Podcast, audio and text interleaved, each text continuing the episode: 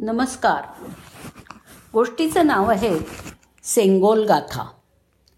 पंतप्रधान नरेंद्र मोदी अठ्ठावीस मे रोजी एका कार्यक्रमात नवीन संसद भवनामध्ये एकोणीसशे सत्तेचाळीसमध्ये भारतीयांना सत्ता हस्तांतरित करण्याचं प्रतीक असलेल्या सेंगोलची स्थापना करणार आहेत.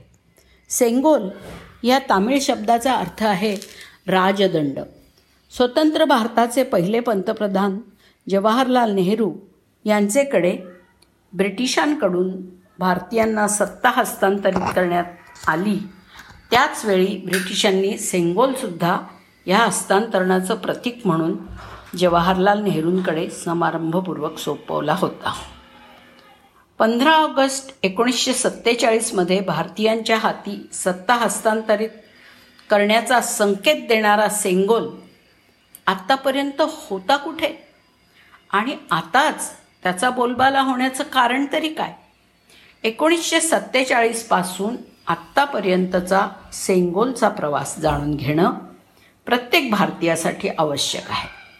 जवाहरलाल नेहरू यांच्याकडे सोपवण्यात आल्यावरती तो दुर्लक्षित होऊन एका म्युझियममध्ये जाऊन पडला. कुणीतरी अज्ञानी कर्मचाऱ्यानं त्याला चुकीचं लेबल लावलं ते असं स्वतंत्र भारताच्या पहिल्या पंतप्रधानांची सोन्याची चालण्याची काठी. अशा लेबलमुळे या राजदंडाचं अवमूल्यन झालं. त्याचं महत्त्व कमी होण्यापासून तो आता पंच्याहत्तर वर्षानंतर तो पुन्हा जनजागरणात आणण्यापर्यंत या ऐतिहासिक सेंगोलच्या कथेचं वर्तुळ आता त्याची संसदेमध्ये पुनस्थापना होऊन पूर्ण होत आहे चौदा ऑगस्ट एकोणीसशे सत्तेचाळीस रोजी ब्रिटिश राजवटीपासून भारताच्या स्वातंत्र्याच्या पूर्वसंध्येला स्वतंत्र भारताचे पहिले पंतप्रधान जवाहरलाल नेहरू यांना ब्रिटिशांकडून भारतीयांकडे सत्ता हस्तांतरित करण्यासाठी पाच फूट लांबीचा सेंगोल प्राप्त झाला. जवाहरलाल नेहरूंना मिळालेल्या ह्या प्रतीकात वरपासून खालपर्यंत समृद्ध कारागिरीचं उदाहरण आहे. सत्तेचं आणि कायद्याचं प्रतीक असलेल्या सेंगोलच्या ओर्बवर म्हणजे वरचा गोल किंवा रत्नजडीत राजचिन्ह यावरती नंदी हा भगवान शिवाचा बैल कोरलेला आहे. इतिहासात सोन्याच्या राजदंडाची प्रथा चोल साम्राज्यात सुरू झाली असं म्हटलेलं आहे. चोल साम्राज्यात एका राजाकडून दुसऱ्या राजाकडे सत्ता हस्तांतरित करणं हे सेंगोलच्या हस्तांतरणाने सूचित केलं जायचं. या सेंगोल हे प्रतीक आहे की शासक हा कायद्याच्या अधीन आहे. सरकारने प्रसिद्ध केलेल्या दस्तऐवजानुसार ब्रिटिशांकडून भारतीयांना सत्ता हस्तांतरित करण्याचा विचार केला जात असताना सत्ता हस्तांतरित करण्यासाठी कोणती प्रतिकात्मकता स्वीकारायची? असा पेच निर्माण झाला होता. जवाहरलाल नेहरू मदतीसाठी तामिळनाडूतल्या ज्येष्ठ स्वातंत्र्य सैनिक सी. राजगोपालाचारी यांच्याकडे वळले. याचं उत्तर राजाजींना भारताच्या भूतकाळात चोल राज्यांच्या परंपरेमध्ये सापडलं. सत्तेच्या संक्रमणाचं प्रतीक म्हणून सेंगोलचा वापर असाच झाला. एकोणीसशे सत्तेचाळीसमध्ये राजाजींनी सत्ता हस्तांतरित करण्यासाठी चिन्हांकित केलेल्या चिन्हांच्या शोधामुळे त्यांना अग्रगण्य धार्मिक मठातील प्रमुख थिरुवदुथुराई यांच्याशी संपर्क साधता आला.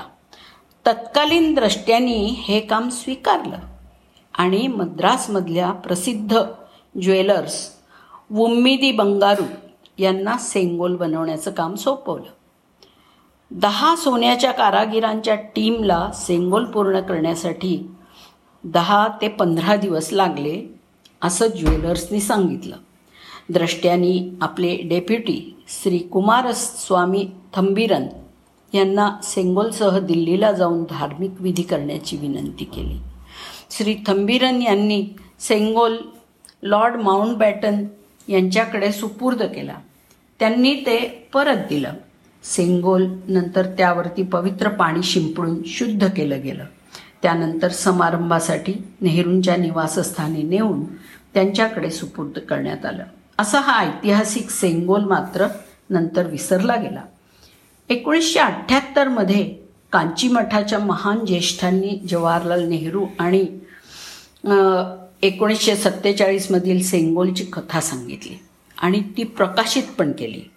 गेल्या वर्षी आझादी का अमृत महोत्सवाच्या दरम्यान राजदंड आणि त्याचं महत्त्व प्रसारमाध्यमांच्या अहवालानंतर पुन्हा आठवणीत आलं. सेंगोलवरील एक लेख प्रसिद्ध नृत्यांगना पद्मा सुब्रमण्यम यांनी तमिळमधून इंग्रजीमध्ये अनुवादित केला होता आणि त्यांनी तो ऐतिहासिक सुवर्ण राजदंड शोधण्याची विनंती करून पंतप्रधान कार्यालयाकडे तो पाठवला.